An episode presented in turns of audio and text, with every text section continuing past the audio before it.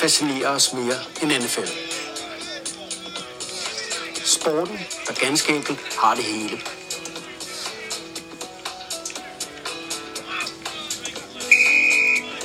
Et spejlbillede af selve den amerikanske sjæl. Velkommen til DNFL, den nationale fodboldlejestue.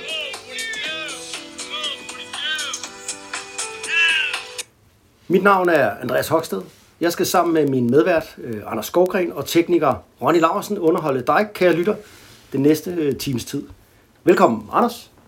Tak skal du have. Og velkommen, Ronny. Ronny Vinker. Han er ikke så meget til det med... Han skal jo ikke sige noget, Anders. Han er tekniker. Jamen det er det. Det er også, og det, har, det, er han, det er han virkelig med på. Vi er ude i øh, kolonihaven. Ja, det, og det er jo dejligt vejr.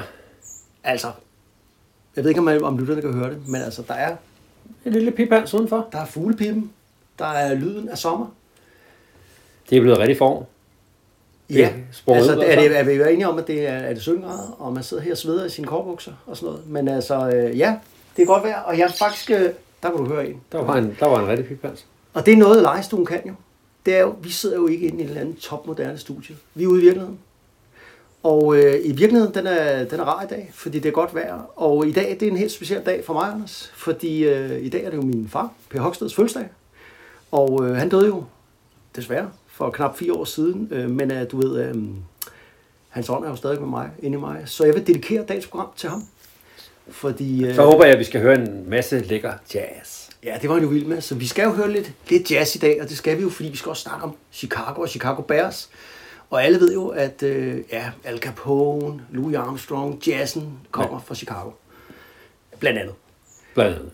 Og, øh, og så er det jo bare sådan, at øh, bare lige for at runde ham, min far, han var jo også øh, vært på øh, Danmarks Radio, på radio med hensyn til jazzmusik, men også på lokalradio og podcast.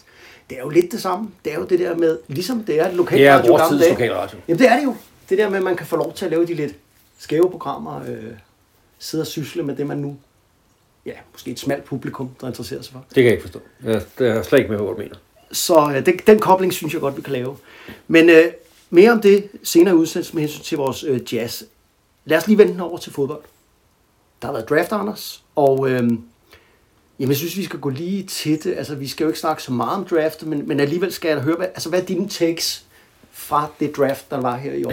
Der er jo, jeg synes, der var to, øh, to tendenser, der var, sådan, var, var interessante. Øh, den ene var det her med, at der var enighed om, at de der quarterbacks, der var, ikke var super gode, som de har været nogle af de andre år, hvor der ryger en håndfuld eller Ja. et par stykker helt fra start af. Øh, og, og det slog jo virkelig igennem. Altså, vi havde Ja. en, der blev draftet i første runde, Ja. Kenny Pickett til uh, Steelers. Og det var jo sådan mere sådan et need pick. Altså, de havde jo virkelig brug for at drafte et eller andet, ikke? Og så var det Jo, lokal. Og så en lokal og Ja. alt det der. Øh, Men ja, en, der Og- gik i første runde. Og resten gik jo, øh, vi skal jo til sådan i tredje runde senere, for ja. der, der er sådan rigtig sket noget, hvad det angik. Og, og det er rigtig mange år siden, man har set det ske i NFL. Altså, der har været andre år, hvor der har været hold, der virkelig har manglet en quarterback, og så har de, det man kalder reachet, altså taget nogen alt for tidligt, Ja. hvor deres talent slet ikke øh, Men det skete ikke svarede til det. Øh, nej, det skete faktisk ikke i år. Nej. Øh, og, og det synes jeg faktisk var, var, var, var lidt imponerende. Og noget af det har selvfølgelig med at gøre, at rigtig mange hold jo havde sådan styrket deres position, hvad, hvad det der med quarterback angik, inden draften. Mm. Øh, og der jo stadigvæk sidder to øh, habile øh, NFL quarterbacks tilbage, og lidt mangler et job. Ikke? Du tænker på øh, Baker Mayfield, Baker Mayfield er den ene, ikke? og den anden er vores ven og Jimmy. Yes, Jimmy G. Garoppolo. Præcis. Ja. Som jo begge to er hos deres gamle klubber, henholdsvis Browns og 49ers. Ja. Men som jo begge to forventer at skulle et andet sted hen, fordi der er en anden mand i byen, som skal være starting quarterback. Ja. Og hos Browns kan man måske godt forestille sig, at de venter en lille smule for at se, Mm-hmm. hvad, hvad, bliver, øh, hvad bliver NFL's dom over, øh, hvad hedder han? Det er Sean Watson, Det er Sean Watson, som de har købt. selvfølgelig. Vi har snakket om Ja, vi har snakket om Sean Watson gjort, og alle de der. sager og alt det der. Ja. Hvad, var, hvad, hvad var vender den? Hvad var ender den? Og ender han med at få et års karantæne eller andet, Ja. Så er de nok glade for at beholde Baker Mayfield. Ja. Måske er Baker Mayfield en lille smule... Han er ikke helt tilfreds. Ah, det tænker jeg. Øh, og ellers så kan de måske komme til at sælge ham, eller altså, trade ham Ja. ja. til et andet hold, og det samme med Jimmy G, som jo også var tiltænkt, og ikke at skulle være øh, starter for Fortinanders. Og som jo også har været, øh, er blevet opereret og har været skadet. Ja. Så øh, man ikke lige ved, hvor han er henne. Og der er måske ikke så mange hold i virkeligheden til at byde sig til på de her ting. Altså, øh, Seahawks er nok dem, der i virkeligheden står dårligst på quarterback-positionen. Ikke? Jo. Øh, som ikke rigtig har noget, der er værd at gå efter. Jimmy G får de nok ikke lov at få, fordi de er division med Fortin Anders, og så er der begge Mayfield til dem, ikke? hvis de vil indgå i en hand. Hvis, de, sker køber, ikke hvis de vil købe en dårlig quarterback, kan de jo bare gøre det. Men nå, men, altså ja, og det, det var jo det der med, at da jeg så, altså jeg er ikke ekspert på draft overhovedet. Det er ikke noget af det, der interesserer mig så meget i NFL. Jeg interesserer mig mere, når jeg har set dem spille. Øh, Der er jo nogen, der går virkelig meget op i draften, og mange fans også. Men altså det jeg, for mig, der ligesom var i det, det var, at vi måske havde en masse, en, en blød mellemvare. Altså selvfølgelig er der altid nogen, der skal ja. Gå først, og så Ja. er gode og sådan noget. Men, men, men jeg synes jo lidt, det var noget, der var interessant, det var, at det var det første draft siden 91, hvor de første fem, der blev draftet, var forsvarsspillere. Ja. Og øh, det er kun sket to gange i det, man kalder den moderne ære, altså siden 1970, at der er gået øh, fem forsvarsspillere altså, øh, i, Til at starte i, Yes. Så øh, offensiv talent var der, øh, altså der var ikke det her fantastiske offensiv talent, Nej. som folk bare måtte have. Nej, det var der i virkeligheden nok heller ikke på den defensive side. Nej, det var det. Altså, altså selvom nogen jo bliver draftet først, og det er der jo nogen, der skal, så, øh, så er der jo flere, der har peget på, at, at de der top-picksene måske var blevet nummer 5-8 stykker sidste år. Ikke? Og det var jo derfor, det også lagde en god grund til noget, der var meget spændende. Altså en masse trades. Ja, en masse trades, øh, men også noget, vi ikke ser så tit, en masse trades, der involverede aktive spillere, altså etablerede Ja. spillere i ligaen. Det er den nye sort, det der. Det er det nye sort. Det er jo øh, det, er jo det Rams har gjort i en årrække og sagt, de der tidlige draft picks, der vil vi gerne sælge for nogle etablerede spillere, som vi ved kan. Ja. Og vi kan se, hvordan det fungerer i ligaen. Og så behøver vi ikke øh, drafte tidligt, så kan vi bare nøjes med nogle sene draft picks. Øh, og det så man jo af flere omgange, øh, både op til med Devonta Adams traden, men man så i virkeligheden jo to receiver mere i lignende trades. Øh, A.J. Brown Ja. øh, fra, øh, Superspiller fra, for Titans. Fra, fra Titans til øh, Eagles. Ja. Og øh, Hollywood Brown Mhm. fra øh, Ravens. Ravens, ja. til øh, øh, hvad hedder de, øh, Cardinals. Ved du, hvad det sjove er? Det er jo, at NFL er jo altid en copycat league. Altså, det er lidt ligesom, undskyld mig, musik. Så er der nogle unge mennesker, der siger, ej, det er et fedt nummer det her, men det er jo aldrig et nyt nummer, fordi så er det noget, man har stjålet for noget, altså ja. Et, et musikstykke, der var i 60'erne, eller hvad ved jeg. Altså, man kan jo sige, at uh, Rams vandt Super og derfor så det, de gjorde, det må være rigtigt. Og det er der kommet lidt, som du siger, man, man bruger de her draft picks som øh, en vare Ja. for at få etableret spillere. Men det er jo noget, man så for mange, mange år siden med George Allen i Washington Redskins med Overhill Gang. Han ville kun have gamle, etablerede spillere, og så skide være med de der unge, der ikke, vi ikke ved, hvor ender henne. Og der kan man bruge de her picks som valuta. Så det er set før, men det er rigtigt nok, det har man jo ikke set i 90'erne og 0'erne. Nej, det har ikke været en tendens i NFL. Altså, du ser Nej. det jo også både i baseball og basketball, hvor det jo Ja. hvor der trades i, i meget større stil, end, øh, end der gør her. Ikke? Så det tænker jeg, det var måske det, der var min øh, tekst på det. Hvad siger øh, Green Bay to picks i første runde, første Ah. receiver i anden runde og sådan Ja, noget? altså, ja, altså jeg er ikke imponeret over Green Bay. De tog jo en linebacker i, i øh, først, som jeg øh, var lidt underlig over. Altså synes, det var lidt underligt, de tog ham, og jeg, jeg, mm, ja, jeg ved ikke, hvad jeg skal sige til det. Altså, det, det er ligesom om, at... Øh,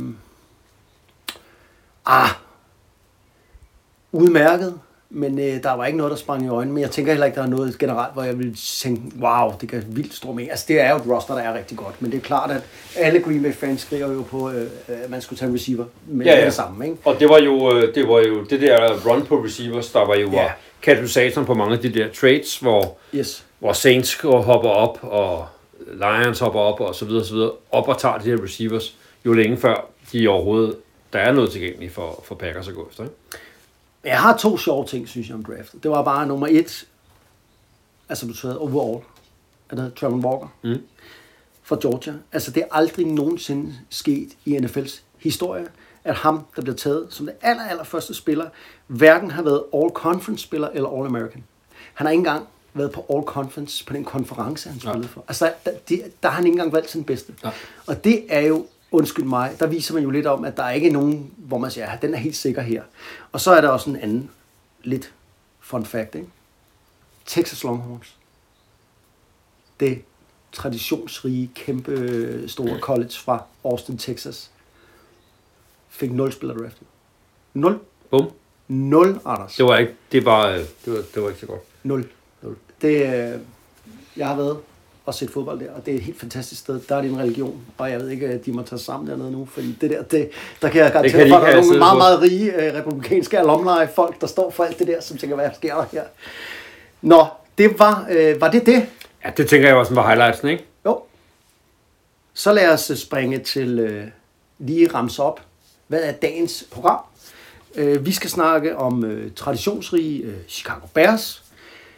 Vi skal se lidt på klubbens historie og på selve byen. Og så, så har vi valgt at gribe det an på den her måde i dag, når vi går til det her punktnedslag. Det er, at du skal snakke lidt om Chicago Bears quarterbacks, og jeg skal snakke lidt om... Ja, ja, ja. Ja, det er jo en imponerende flok. Og jeg skal snakke noget om deres øh, linebackers. Og, det, og vi skal selvfølgelig komme ind på, hvorfor vi har valgt netop disse to positioner at tale om. Øh, men, men det kommer vi ind på, når vi kommer ind på selve segmentet.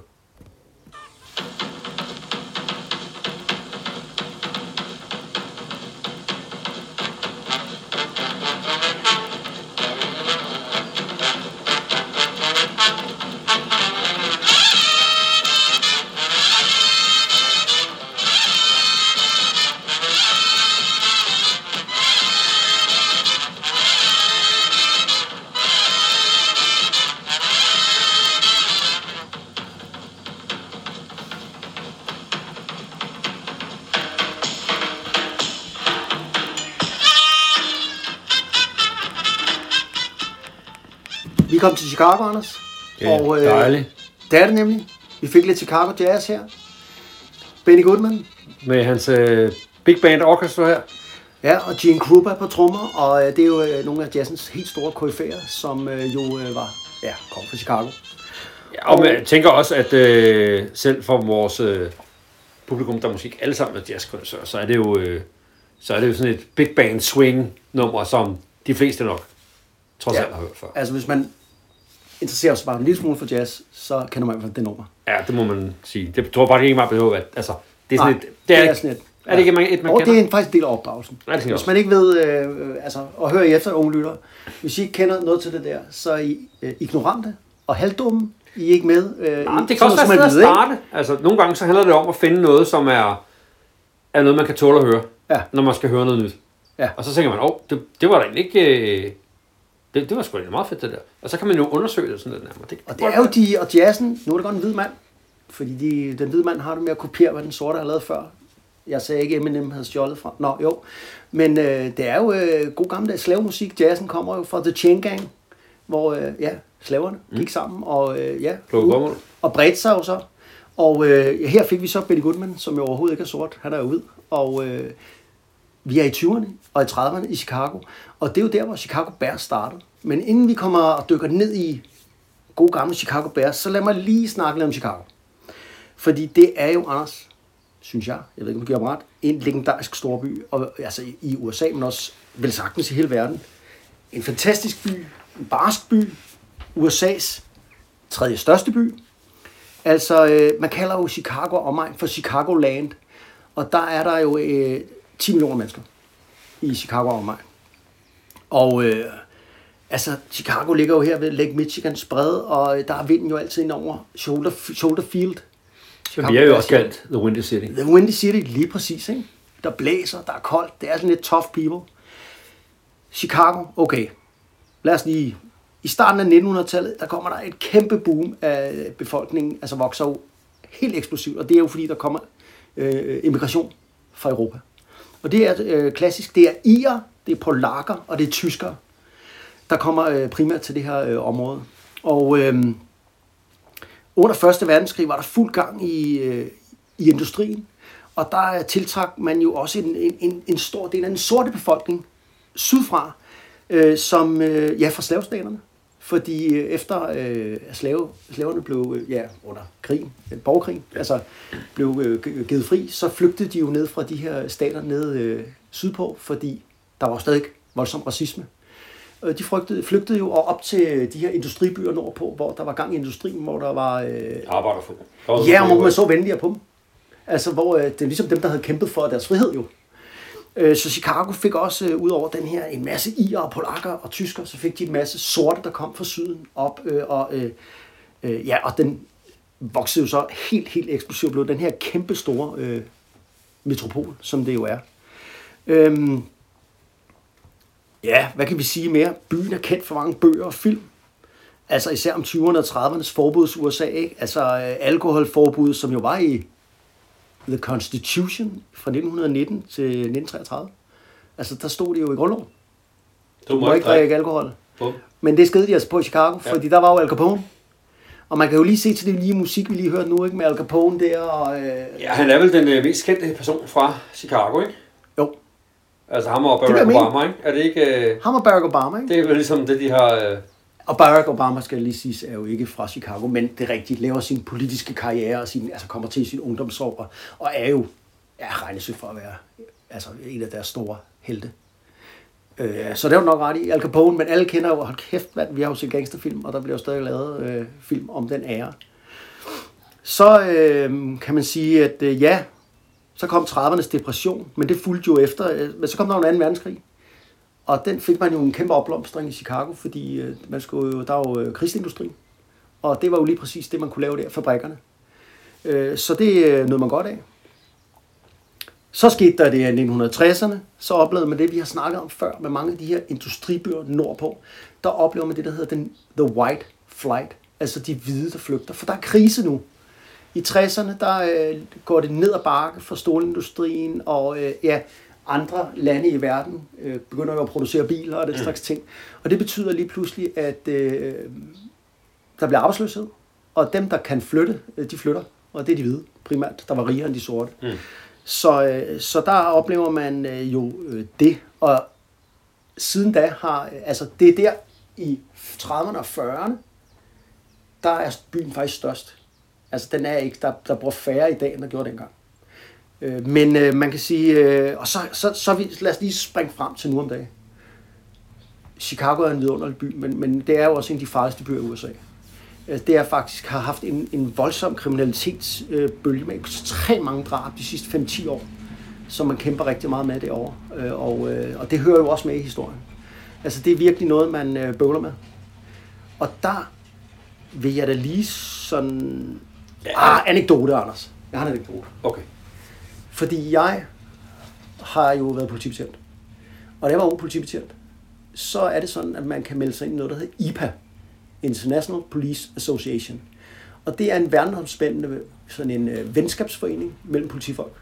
Det gjorde jeg. Og så tænkte jeg, når jeg skal til USA næste gang, så kan jeg da lige skrive til IPA, om er der nogen i, der bor i nærheden, så jeg kan bo, bo billigt, eller et eller andet, ikke? Få nogle oplevelser. Og jeg skulle til Chicago på et tidspunkt, og så skulle jeg køre fra Chicago mod vest, på sådan en klassisk tur henover, Mm. ikke? Og der skrev jeg til IPA, og der må man sige, at amerikanerne, det ved du, de er meget venlige. Det er et gæstesfolk. Og der var jo de første mange betjente skrev, kom til os, vi åbner. Og der må jeg bare sige, som ung betjent, der fik jeg noget af en, øh, en på opleveren der, fordi at øh, så boede jeg der hos en, øh, i Chicago, hos en øh, retired officer. Han var blevet påkørt, kørt ned med vilje to gange, så han havde fået sin øh, tidlige pension. Og øh, det vil jeg bare sige, når man kom sådan en ung dansk fyr, jeg var jo 25 år, 26 år, og øh, skulle bo der, det, der er, det var med politichefer, og folk kom ind i uniformer, og du ved, skydebrillen, og, øh, og der kan man bare mærke, der er et, øh, det er en hård bytte der, og de der drenge, ikke, de holder sammen. Og det var både sorte og hvide betjente, men, øh, men det var dem mod rosset. Du. Man Mm. kan godt mærke, at øh, det, er, det var ikke øh, Valby Bakke, det her. Det var lidt øh, Der, anderledes. det var nogle andre kriminelle forhold, der... Men altså, det var bare lige en... Øh, og så fik jeg selvfølgelig en stor barbecue, og øh, fik, du ved, alle kom forbi og vendte store koteletter. Og så, Var du ude og se noget fodbold, så? Det var jeg ikke øh, der, men øh, jeg fortalte jo, at jeg skulle vestpå. Og så sagde de, prøv at, hvad vej kører du igennem? Jamen, jeg skulle igennem Iowa. Skal vi ikke lige ringe op til nogle politibetjente op i øh, Iowa State? Ja, det er da klart. For så kunne du komme ind og se Iowa State Cyclones på sådan Ja. en linje. Og det kom jeg så.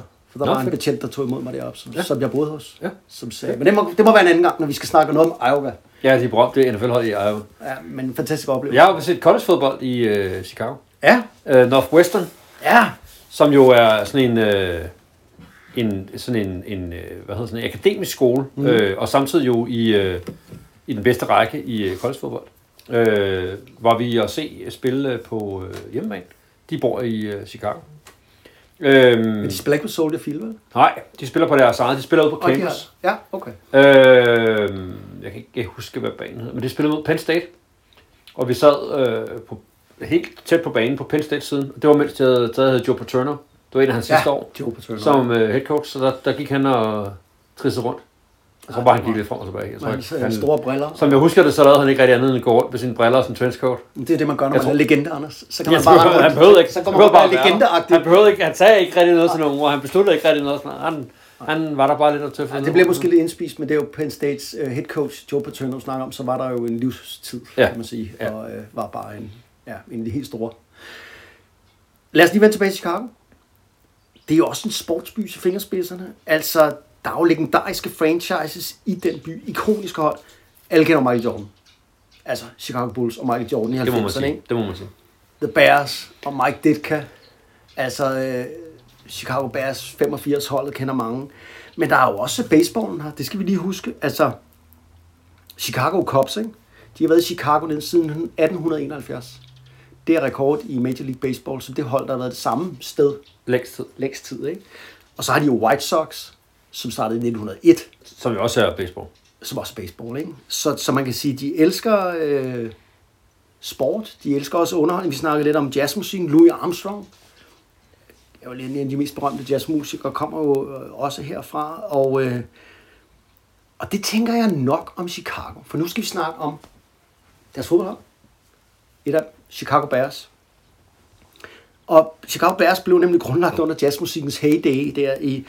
Og, øh, og, øh, og hvis man skal snakke om Chicago Bears, så kan man altså ikke komme udenom det, om legendariske George Hallas, øh, som var øh, Mr. Bear i 6 og 10'er.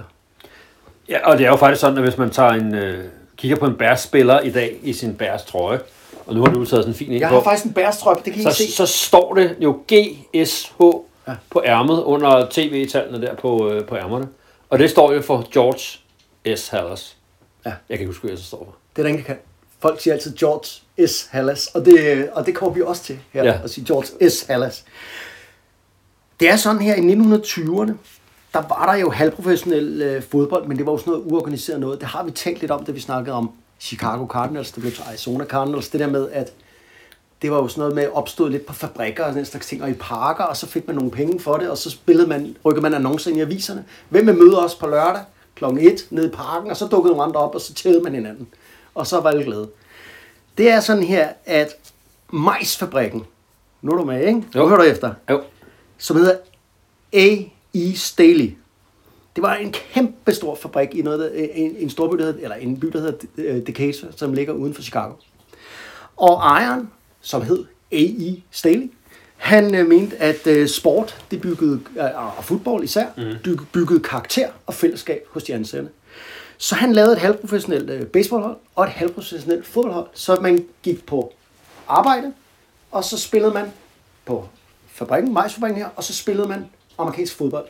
Halv, halv. Okay? Det var sådan... Øh, det- halv halv. det var simpelthen han halv.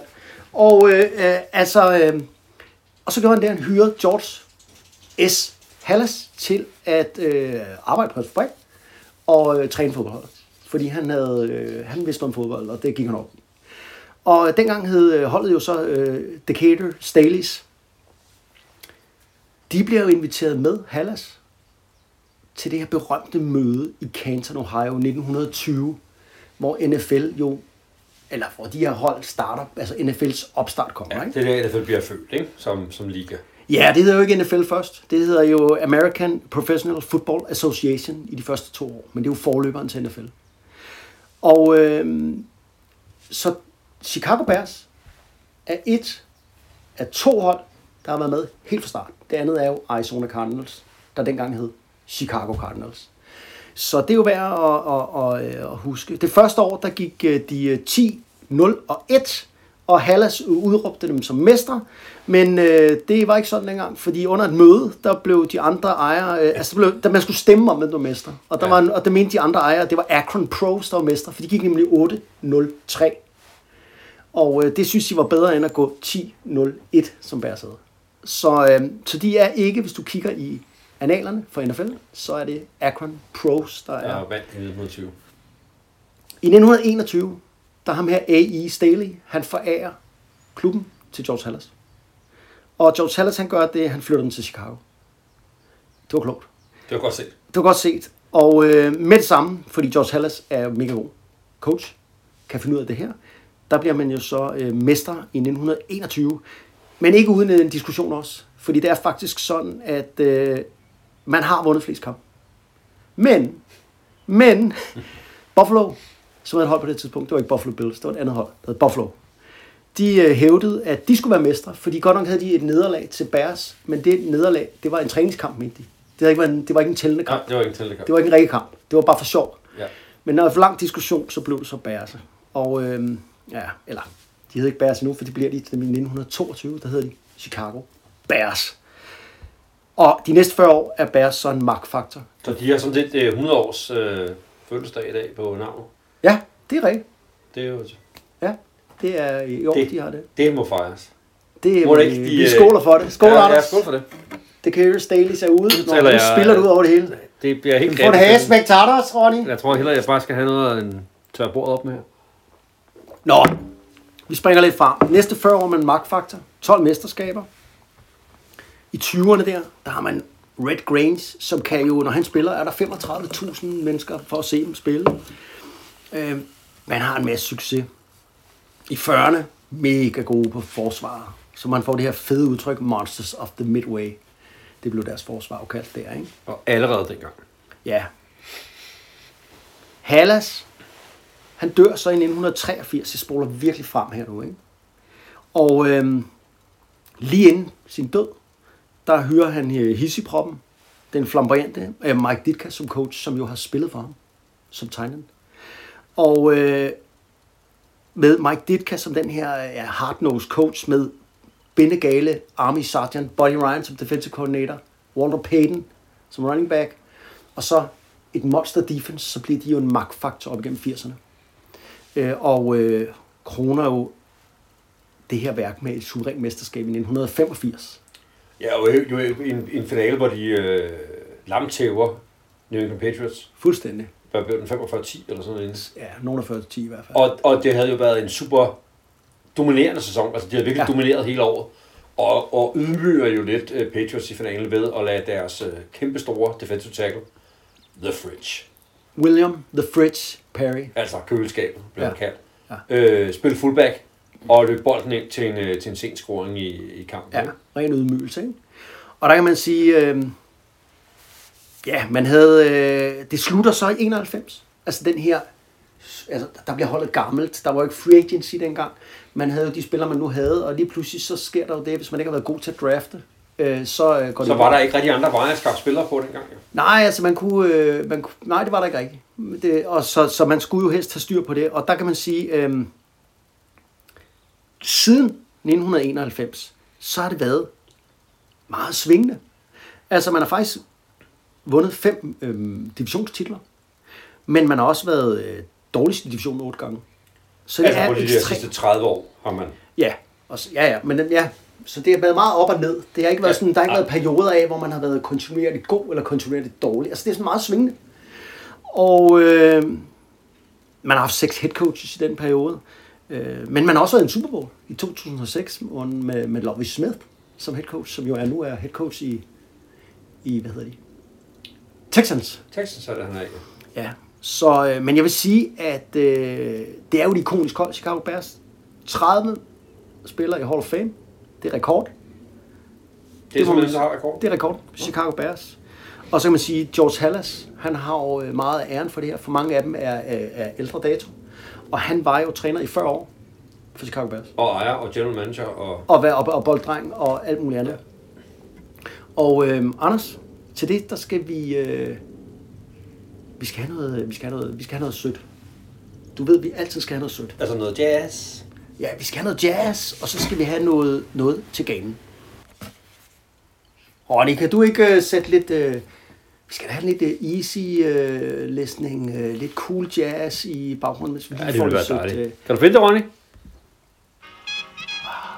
Det er meget behageligt. Ja, det, er- det er virkelig behageligt. Anders, du er jo vores uh, chokoladeris.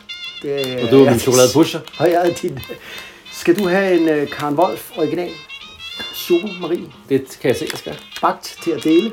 Vil du dele med mig? Ja, det vil jeg gerne. Så det Siden modtagelse. 1890. Jeg håber ikke, de er fra 1890. Nej. Jeg kan se, den er åben forvejen. Ronny. Ronny! Ej, Ja, der har han været, Ronny. Drengen.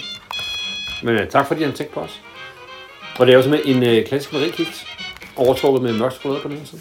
som ligner en oblat. Så vi kan også få noget, øh, måske noget Okay. gejstligt ud af det. Du går tit i kirke, eller? Nej.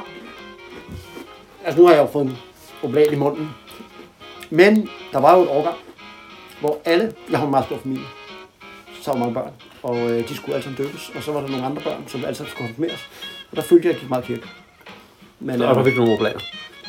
det gør jeg ikke. Jeg sad ned og så imod. Du ved, forkyndelsen. Budskabet, Anders. Kommer du i kirken? Nej, det gør jeg ikke. det, var, det var helt klart. Det var klart og rungende. Nej, Nej. det tror jeg heller ikke. Jeg, det ved jeg ikke, om Al Capone gjorde. Han var måske katolik. Der er er jo- mange katolikker i Chicago jo. Jeg tænker også, at øh, er det ikke en del af katolicismens øh, koncept, det der med, man begår en synd, og så får man, beder man om tilgivelse. Og der har man jo Så er det okay. en, øh, Bønnekæde og- bønnekæde, hvor man kan sige, undskyld, jeg slog øh, konen ihjel, og så siger præsten, øh, Du skal sige 200 Ave Maria, så er den ude. sådan ud. Og den tænker jeg passer godt til øh, Chicago i 20'erne og 30'erne. Nu, øh, Anders, vi er nødt til at... Ronny, kan du ikke lige... Øh, tak for, det var dejligt lige Ja, på det var en god midterpause her. Ja, det må man sige. Kan du ikke, Ronny, skrue lidt ned for en god Benny Goodman, og så, øh, så må vi må, tilbage på sporet, Anders. Vi bliver helt øh, suget ind i den der jazzens verden.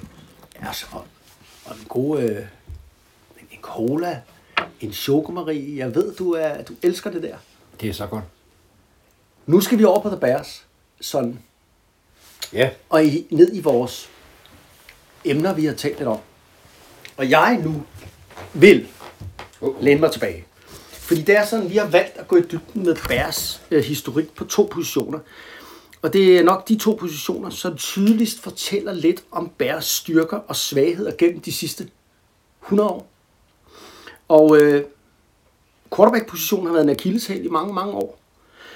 Og holdets succes og identitet kredser om øh, deres stærke, mytiske linebackers i stedet. Og, men, men lad os lige starte med quarter, øh, Bærs lange quarterback-historie, som vel er en eller anden form for øh, lidelseshistorie. Fordi det er vel ikke på grund af quarterbacksen, at det her hold har engang imellem været gode, eller hvordan er det med det, Anders? For du har jo kigget på Bærs quarterbacks gennem tiderne. det har jeg. Og, og øh, det man kan sige er, at det er måske nærmere et udtryk for, hvad er det for nogle parametre, man, der gør, at man vinder en fodboldkamp. Altså når vi kigger på det, hvad hedder det, i dag, så siger alle sammen, hvis du skal vinde det hele, så skal du have en. Ja, så Det har du skulle have de sidste 20 år. Ja. Større eller mindre grad. Men i den periode, der handlede alting om, få super quarterbacken, bygge et hold op omkring ham, så har du chance for at vinde det hele. Ja. Sådan var det jo ikke før tiden. Nej. Sådan var det jo ikke de gode gamle dage. Nej, vi skal jo ikke længere tilbage til en 90'erne, hvor det var måske øh, rigtig, rigtig vigtigt med en god running back og nogle andre ting, og et godt forsvar. Præcis. Og jo længere vi går tilbage, jo mindre betydning har quarterback-positionen, både fordi reglerne har ændret sig, men også fordi, for eksempel, som du siger, en running back kunne jo bære et angreb. Og der ved vi jo, at Bears har Nogle stjerner der. Ikke nogle rigtig store stjerner, og jo ikke ja. mindst uh, Walter Payton. Mm. Øh, så, så, øh, så, så man kan sige, at Chicago Bears var gode i den tid, hvor det ikke krævede fantastiske quarterbacks. Og i tiden efterfølgende, hvor, hvor kravet for at vinde har handlet mere om, Om quarterbacken. om quarterbacken, not so much. Så jeg tænker lidt, et lille, en lille quiz, En quiz? Åh oh, nej, åh oh, nej. en lille, en lille oh, nej, og Bears quarterbacks, det er nok ikke der, jeg er stærkest. Hvilken Bears Åh. quarterback har kastet flest yards? Altså, det, det er jo det. Nu skal jeg jo finde ud af, om det er et trickspørgsmål, eller om det... øh, Altså, umiddelbart vil al logik jo sige, at vi skal op i moderne tid. Fordi det er jo der, man kaster mest. Det er rigtigt. Men når jeg nu tænker tilbage, så har er det jo folk som Rex Grossman, det er jo folk som, øh, undskyld mig, øh, Jim McMahon, øh, det er jo Eric Kramer, sådan nogle, de kaster jo, i, altså, de har jo ikke været der så i lang tid. Det er jo det, der er med quarterbacks, det ja. Bears. det er faktisk en del af problemet. Og du får mig ikke til at sige Sid Lockman, fordi så er vi tilbage til 30'erne, og det er vel deres eneste store stjerneposition. Jeg siger Jim McMahon.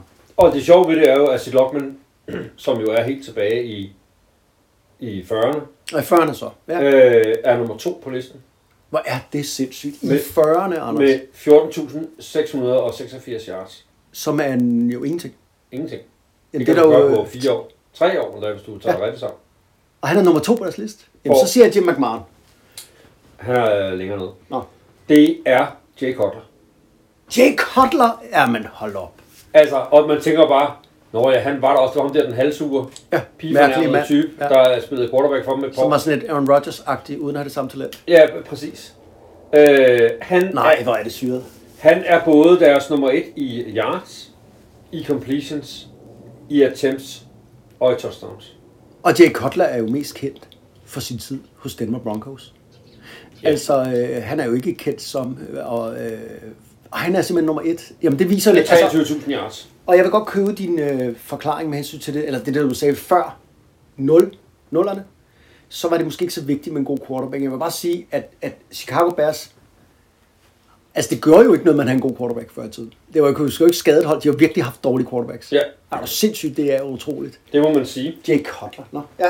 Og hvis man øh, nu skal øh, blive ved med at hænge sig lidt i de her øh, finurligheder, så, så har vi jo, ja, Jay Cutler, og du, som du selv siger, Sid Lockman var den store stjerne tilbage i 40'erne, Fyrre, øh, ja. hvor han øh, jo øh, vandt det hele, og, og jo, øh, jo også er en Hall of Fame quarterback. Ja. Øh, Ja, udover, og var jo stærk quarter, altså. ja, ja, han var virkelig dygtig. Ja. Øh, vi talte om deres øh, 85 øh, Super Bowl, ja. hvor det jo var Jim McMahon, der var quarterback for dem. Jo, Så vel, vel mere var en mærkelig karakter, og sådan en dragende karakter end en god quarterback, eller hvad? Ja, altså han var jo ikke nogen fantastisk quarterback, men, men, øh, men, men var jo lederen på det her offense, de havde øh, på, på det her tidspunkt. Var jo kendt for sit, øh, sit pandebånd Ja. øh, og sit øh, glasøje.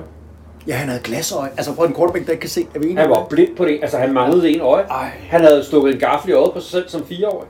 det? Ja. Det Øh, er og også havde, meget dumt. For øvrigt, men ja. ja, skal, don't do that at home.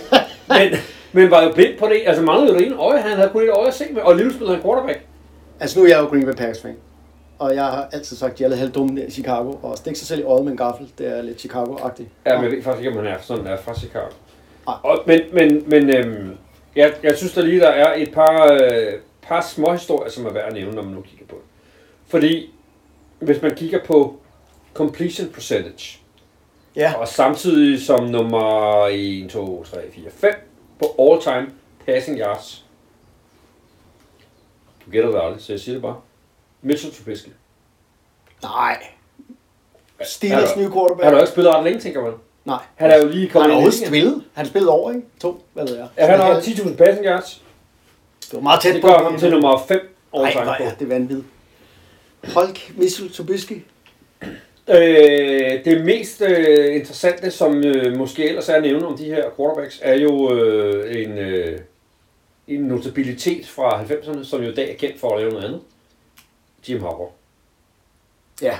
Jim Harbaugh var jo Chicago Bears ja. quarterback, Ja, han var jo afløseren til Jim McMahon. God gammel Jim Harbaugh, det er Ja. rigtigt. som jo er bror til John Harbaugh Ja, quarter, eller var træneren for Ravens, for Ravens. Og Jim Harbaugh er træneren for University of Michigan. som har været træner for, hvad hedder de, 49ers, da de var i Super Bowl med uh, Colin Kaepernick. Præcis. Ja.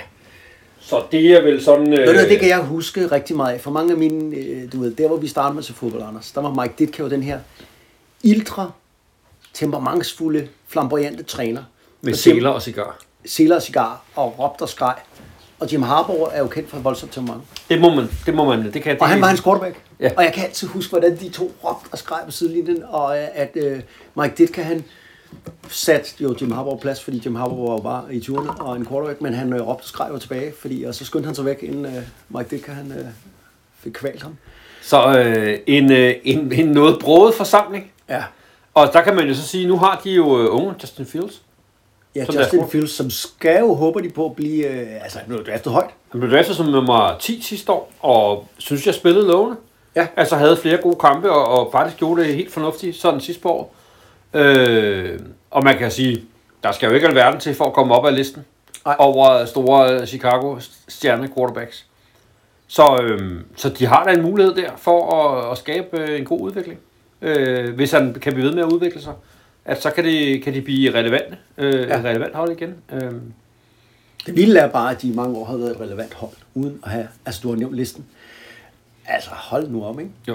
Men øh, det ses jo en gang imellem, at også i moderne tid faktisk, at man kan gå i langt i slutspillet med øh, ja, et helt sindssygt stærkt defense, der lige slår igennem et år. Det var det, de gjorde i 2006 jo, da de var i Super Bowl der. Der havde ja. de jo Rex Grossman som quarterback, som jo ved Gud heller ikke nogensinde blev til noget stort. Nej.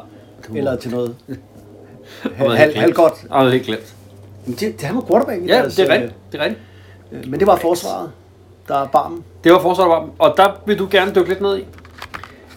Altså, jeg, ja, når man nu ikke øh, i Chicago kan hylde sine quarterbacks, det kan man jo ikke rigtig som fan, fordi de er jo pivringe, så er der jo andre ting, man kan rette sin fokus på, og det er jo især linebackersne. Altså, øh, det er, hvis du kigger på de 32 hold, vil jeg våge at påstå, det hold, som har gennem tiden de dygtigste og bedste linebackers. Øh, altså, der er virkelig noget at gå i gang med, og jeg, og jeg kommer til at gøre sådan et, det gør jeg altid, synes jeg. Der er noget kronologi i mig. Det skal altid være sådan trip, trap, træsko. 1, 2, 3. Jeg kan ikke finde ud af at blande det. Så det gør jeg igen. Jeg skal gøre det, man er tryg ved. Det klæder- Allerede i det klæder- 30'erne. det klæder Allerede i 30'erne, Anders, der havde man jo en fullback, der hed Bronco Nagurski. Meget, meget kendt. Hall of Famer. Han spillede fra 30 til 37. Helt ustoppelig fullback jo. Kæmpe stjerne. Men dengang spillede man jo begge veje. Man spillede jo både på offense og defense. Mm. Og han er i Hall of Fame, fordi han var en helt ustoppelig Adonis på offense. Altså han var jo fysisk en monster. Men han var en frygtet linebacker. Det er der mange, der glemmer. Han, øh, det var jo bare hans speedjob. Det var linebacker. Og allerede der, der starter traditionen med, at George Hallas og Chicago Bears, de, øh, de producerer fremragende linebackers. Altså han er jo kendt for den her, øh, på et tidspunkt mod Redskins, der løber han jo øh, to øh, forsvarsspillere over, øh, lige en endzone, og så kommer han ind i, på Wrigley Field, som Chicago spillede dengang på, og der var, kom han ind i endzone, og han har fart på, og så render han i muren. Muren lå lige bag endzonen, og der øh, bagefter sagde han, ja, de der to øh, første fyre, de, øh, de ramte sådan okay hårdt, men den sidste, han, han ramte sgu igennem, ikke? Og jeg løb igennem muren. Det var altså muren, han talte om. Ja. Altså, og øh, ja, altså, ved du hvad der er meget sjovt, faktisk? Det er, at øh, Bronco Nagurski trofæet, det er et linebacker trofæ, man giver ud. Altså, det er meget sjovt, ikke? Mm. Er ikke kendt for, ja, det er en til, skis til linebacker, for dygtige linebackers. Så hopper vi til 40'erne. Clyde, Bulldog, Turner. Prøv at høre. Hvis du er i 40'erne i amerikansk fodbold, Hed Bulldog. så, øh, så, så kan du noget, ikke? Så er du i hvert fald en, man... Øh, ikke? Han blev kaldt Svanen, vel? Eller øh, den, den blide, det, det, et eller andet, jeg ved ikke hvad. Han blev kaldt Bulldog. Han er også i Hall of Fame, hvis jeg ikke fik nævnt det. Han, øh, han kom fra øh, Hardin Simmons College mm. i Texas. Og øh, der fik han navnet Bulldog, øh, fordi øh, det passede. Alle på det hold havde et øgenavn, og han fik navnet Bulldog. Han var, prøv at høre, kvædreng fra Plain, Plains i Texas. Byen hed Plains. Mm. Og øh, han øh, var meget, meget stærk, øh, fordi han som helt lille dreng lærte at bære kalve på, 100 kilo op på skulderen. Fordi det øh, krævede det øh, hjemme på gården. Han var også øh, offensiv spiller. Han blev draftet 7. overall i 1940 øh, som center. Men øh, spillede linebacker også, for man spillede begge veje. Og han er, er en af dem, der er the original monsters of the midway. De her monster forsvar, de havde der i start 40'erne. George Haller har ført kaldt Clyde Bulldog Turner the smartest player I ever coached. Fedt. Det, det kræver lidt sit at blive det, ikke? Men ved du hvad, Anders? Vi bliver ved. Vi hopper frem. George Connor. Endnu en Hall of Famer. Det er den næste i rækken. Fordi de skifter hinanden ud, de her. Og de spiller, det der er symptomatisk alle de spillere, jeg kommer til at nævne nu, ikke? det er, at de spiller alle sammen ekstremt mange år og de er aldrig nogensinde skadet. Og det er jo, øh, ved vi jo øh, i NFL, hvor gennemsnitsalderen for en sp- gennemsnitsalderen, hvad hedder karrieren, Ja. stadigvæk omkring tre år. ja. De her linebackers, de bliver bare ved i 10, 12, 14 år, hvor de spiller hele tiden. George Connor er en af dem. Han, øh, han blev kendt som den første rigtige middle linebacker. Han spillede i slutningen af 40'erne og i starten af 50'erne. Og på et tidspunkt, det her det er ret skældsættende. Det her det er NFL-historie, jeg fortælle nu. Han var egentlig defensive tackle. Men i, 19, i, i, oktober 49, der spiller man mod Eagles. Og de har en running back, der også er i Hall of Fame, der hedder Steve Van Buren. Og ham kunne ingen stoppe. Det kunne Chicago Bears heller ikke. Og på et tidspunkt i kampen, så råber George Hallis ind til George Connor. Rejs dig op! Stil dig op og bak bagud! Og der opfandt han middle linebacker. Før havde man ingen middle linebacker. Der var af Der var noget eksperiment omkring det. Der er sådan noget historisk øh, snak om, hvem opfandt det egentlig og sådan noget. Men, men øh, Chicago Bears mener, at det er George Hallis, der øh, midt under en kamp blev nødt til at improvisere. Og George Connor, han var faktisk meget bedre, når han stod op. Øh, det var også egentlig meget rart, lidt af linjen. Ja. Og der skal man jo tænke på, at dem, der var fodboldspillere dengang, er jo ikke som i dag. Altså, Nej, hvor de er super specialister til lige præcis den rolle, de nu skal spille. Fordi man har 45 mand, og man har skræddersyet alting og specialiseret, så man kan skifte ud, som man vil. Ingen skal spille begge veje. Her var det jo mere siger, almindelige mænd. Altså, øh, selvfølgelig var der nogen, der var større og stærkere end andre, og nogen, der var hurtigere og sådan noget. Men det var jo ikke specialister, der var jo ikke linjemænd, var jo sådan nogle kæmpe nej. monstermennesker, som, øh, som de jo er i dag. Og så handlede det jo meget om toughness og hvem der kunne stå imod mere end de andre kunne og sådan noget. Ikke? Og der kan man sige, der er Chicago Bears øh, bygget noget. Altså, George, du kan ikke spille for George Hallas, uden at George Hallas var jo selv en terrier. Sådan en, der aldrig gav op. Og det øh, afspejler sig jo tit i... Øh, altså, hvis du har en træner, der er sådan, så afspejler det sig ned i holdet. Mm. Og det kan man sige øh, nok er det, man... Alle synes jo nok, at Chicago Bears for the Black and Blue Division, og det er sådan et slå på munden mandskab. Og ja, dengang var de ikke som øh, i dag, men de var heller ikke... Øh, de gik heller ikke i, øh, i, i kjoler, vel, som de gør i dag. Nej, det må man ikke sige, vel? Men det vil de nok sige, de gamle. Det vil de sige, de gamle. Der blev gået til den. Lad os hoppe frem, fordi prøv at nu har jeg jo snakket om enkelte spillere, men nu begynder det for alvor at blive uhyggeligt, for herfra og frem, altså i 50'erne, så begynder øh, Chicago at kunne øh, hele tiden have linebackers på banen, som, hvor der ikke kun er én verdensklasse spillere. Lige pludselig er der to eller tre verdensklasse spillere. Altså man havde jo øh, Joe øh, Fortunato, Bill George og Larry Morris op igennem øh, 50'erne og 60'erne. Joe Fortunato spillede 12 sæsoner, var på 50'ernes hold i NFL. Fem Pro Bowls, tre All-Pros. Han var kaptajn. Ført sådan en øh, gentleman, meget beskeden og høflig fyr af banen. Aldrig skadet. Så havde du øh, Larry Morris. Han var på 60'ernes hold som outside linebacker. Og spillede på den anden side af Fortunato. I midten, der havde man jo Bill George. Han, var, han er Hall of Fame linebacker. Han spillede i, øh, i, i mange år, var All-Pro syv år træk. Og der kommer jo sådan en sjov historie, fordi i 1965, der drafter Chicago Bears jo legenden over dem alle, Dick Butkus. Og øh, Dick Butkus øh, kommer jo til at være en frygtet karakter. Men det sjove er jo, at der har man jo Bill George på holdet, som er den her fantastiske All-Pro middle linebacker.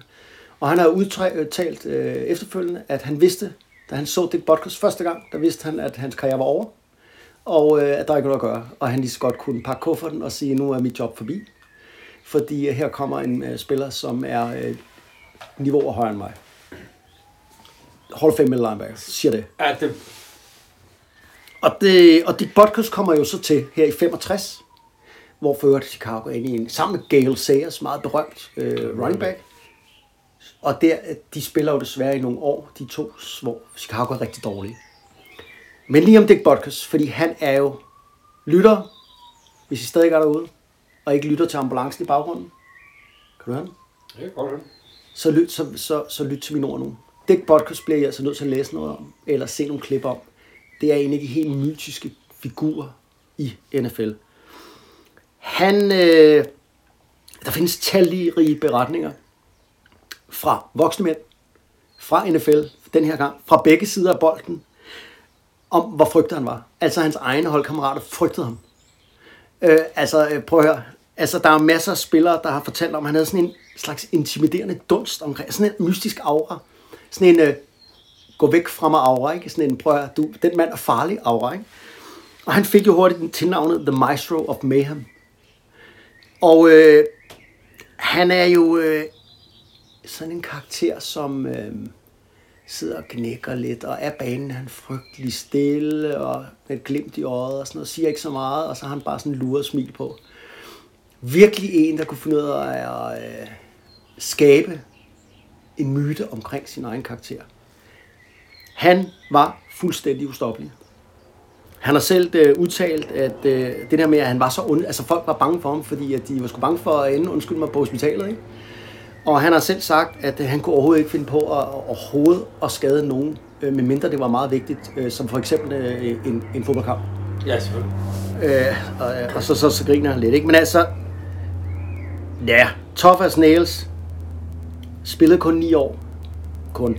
Kun. Ja, hvilket jo er en, stadig en del. regnes af mange som den, måske øh, den bedste middle linebacker i NFL's historie, og er Hall of Fame spiller i dag. Mange glemmer, at øh, han, Doc Buffon, stod ved siden af ham. Han spillede 14 sæsoner. Han er i Bears Ring of Honor.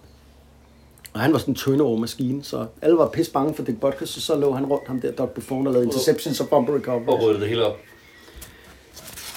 Anders, jeg bladrer, fordi nu kommer vi op til, det bliver jo bedre det her. Ej, det kan jo ikke bedre. Jeg har lige sagt, at Ja, det er måske bedste linebacker nogensinde. Men, men prøv at høre. Nu kommer vi op i 80'erne. Vi har snakket om Mike Ditkas 80'er hold. Med Jim McMahon og Walter Payton på offense. Også nogle støder, ikke? Altså, det er jo sådan nogle tough as nails offense-spillere. På forsvaret, som var styret af Buddy Ryan. Den her ekscentriske tidligere sergeant fra Koreakrigen. Han opfandt jo det her 46 defense, som var et meget aggressivt defense, som øh, øh, ja, især 85 og 86 var fuldstændig ustoppeligt. De havde tre linebackers, Anders. Midten, Mike Singletary. På den ene anden side, Otis Wilson. Og på den, ja, den anden outside linebacker, Wilbur Marshall. Fuldstændig dødelig trio. Altså, så smadrede alt på deres vej. Mike Singletary blev kaldt Samurai Mike. Ja. Han var jo øh, faktisk en lille, lille middle linebacker. Men de der, man kan altid huske de her store, intense øjne, og så den her, ligesom man kender fra Peyton Manning, der altid råber øh, ud, hvad der skal ske ja på banen. kommandoer ud til øh, Gud og med. Leder, sådan en coach på banen. Og, øh, og så prøv lige at høre her, ikke? Spillet 12 sæsoner af Hall of Fame, 10 Pro Bowls. Da han spillede for Baylor Bears på college, der knuste han 16 hjelme. Smadret, flækket 16 hjelme med hans hits. Men meget sejt, han både har spillet for Bears i college og i NFL. Har du nogensinde set en hjelm knække? Ja, en enkelt gang. Men, men også kun en enkelt gang. 16. 16 hjelm, det, det øh, der er der til. Men han var samurai, super intens, ikke? Åh, oh, det må man sige. Slap af, mand. Altså, hold lige ham der væk fra mig. Altså, det, det, vi har jo selv spillet fodbold. Og man ved jo bare, at du har selv været quarterback. Hvis der står sådan en mand på den anden side, så, så i hotlen, ikke? Men man må Der ikke skal man altså lige sammen tropperne. Men man må ikke glemme, at det der intimidering er jo en del af det der game. Altså, og jo også med nogle af de der karakterer, du kan nævne, og hvordan de skabte øh, myten om sig selv og deres egen formåen. Ja. Altså, det er jo med til at skabe det der... Øh, det, det, det, der også er en del af spillet, jo. Det der, det Men du ved spil. godt, hvor meget det kan fylde i ens hoved, hvis man er offenspiller, og man snakker hele ugen om en eller anden, man skal møde. Ham der, de har. Ja, præcis. Og øh, altså, der må jeg jo bare sige, Wilbur Marshall, der stod på den anden side, var jo også fuldstændig livsfarlig spiller. Virkelig øh, knaldgod, og også skiftet til Redskins, hvor han også var rigtig, rigtig Hvor han også har en rigtig god karriere der. Jeg spoler frem. Vi skal være færdige med de her. Der er bare så mange gode af dem. Du havde jo ikke så meget med de quarterbacks. Om der var, var der mange at snakke om, synes du? Nej. Nej, det var der faktisk ikke. Brian Urlacher. Jeg sidder i en Brian Urlacher jersey. Det kan du. Og det er jo meget... Jeg er jo Green Bay Packers fan. Så sidder man med en Chicago Bears, og jeg ja, ved godt. Det mange- er som en Brøndby-fan, der har taget en SK, tror jeg på. Det er Ja. det, vi er ude i. Og det, øh, men, men nu skulle jeg jo så komme ud med en anden undskyldning og sådan noget. Men, men det er jo bare sådan, hvis man kan lide forsvar, og hvis man ved noget om linebacker, så må man godt. Og når man har et Bears tema om linebacker, så, så, Så må man også godt, godt. Det må man godt. Brian Urlacher. Altså, ja, ham og Lance Briggs var jo sammen. Der i nullerne. Ja. Og var jo dem, der ligesom skaffede med Super Bowl i 2006, hvilket jo var utroligt. Og øh, jeg vil bare lige øh, sige lidt om Brian Urlacher, fordi han scorede jo først seks defensive touchdowns, hvilket er svært, ikke? Han øh, spillede for New Mexico Lobos. Det er ikke et særligt godt college, vel? Ah, Han spillede safety. Ja, det er rigtigt. Det kan jeg godt huske. Prøv at, når du spiller safety, ikke? Altså en ting er, at du kan spille linebacker i college, og så kan du konvertere til safety, for du er så stor. Her er den omvendte vej. Ja. Meget mærkeligt. Han spillede for 2000-2012. Han er også i Hall of Fame. Han vejede 260 pund. Det er lige så stort som defensive end. Han løb 4,5 på en 40 yarder. Det var det, for han kunne spille øh, safety i college. Yes. Og så var han jo perfekt i det her forsvar, de havde på det tidspunkt, Tampa 2 defense. Mm. Hvor han var den her middle linebacker, der også skulle komme dybt ned Jeg kunne i midten af zonen.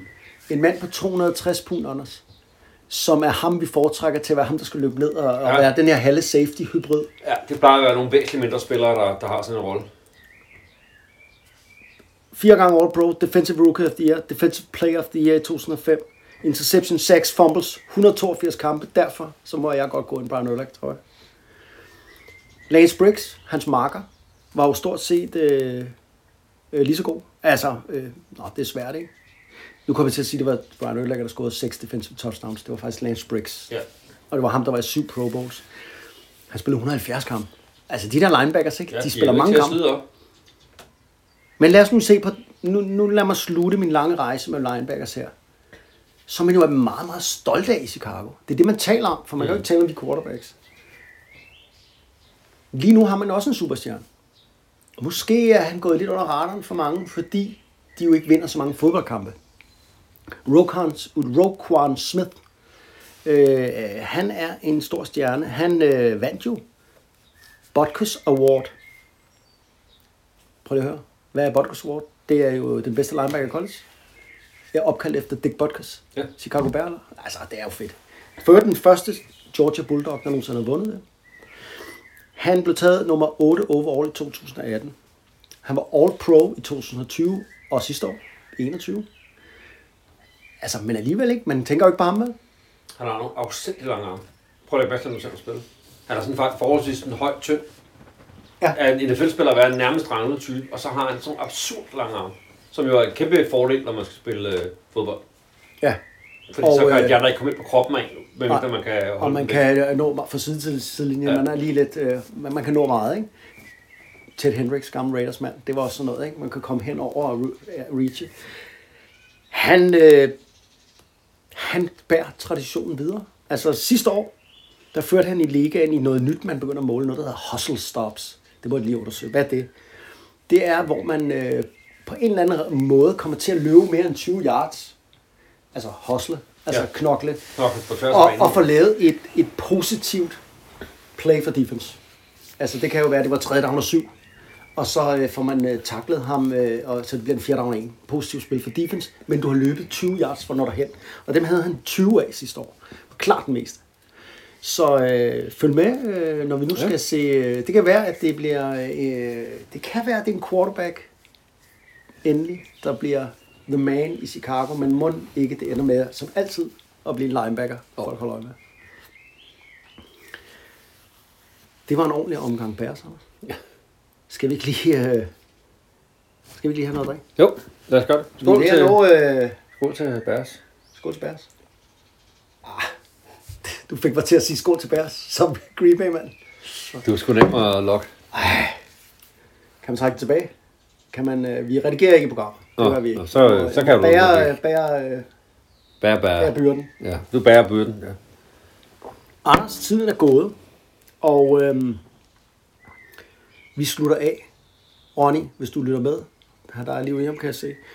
Selvfølgelig med at høre lidt god øh, Chicago Jazz. Inden vi gør det, så skal vi øh, næste gang, Anders, der skal vi, øh, vi skal ikke træne noget højt i bogen i dag. Vi skal snakke om coaches næste gang, og emnet er frit, så det bliver spændende. Og jeg tænker, at vi skal ikke holde et redaktionsmøde. Jeg tænker, du kommer med noget kronologisk. Jeg prøver at bryde det. Jeg bryder det. Jeg vil øh, ikke starte med coaches fra 1920 frem til øh, år 2021. Øhm, så der er emnet frit næste gang, når vi snakker om coaches, og det bliver ikke head coaches, det bliver øh, noget af det under. Fordi alle kender head coaches, er det ikke rigtigt? Vi skal hive noget af det gode frem. Nå, så er du lige Noget af det lækkert. nu laver du regler alligevel. Ja, okay. Vi skiber reglerne.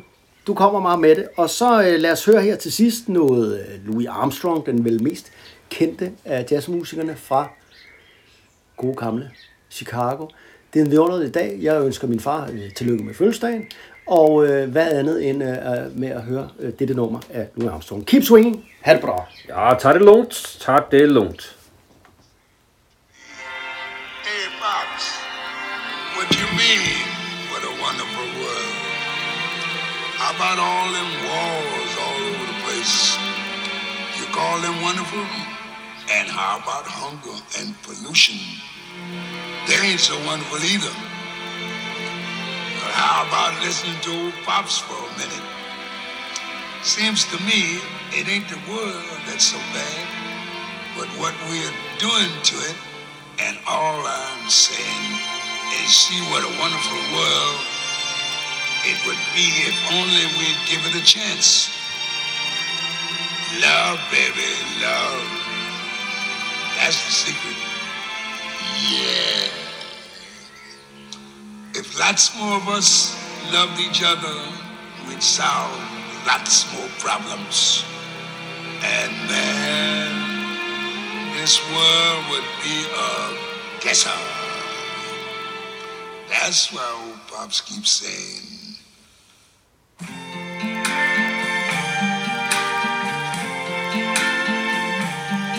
I see trees of green, red roses too. I see them bloom for me and you. And I think to myself,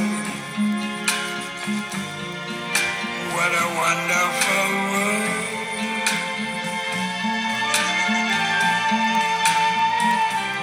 I see skies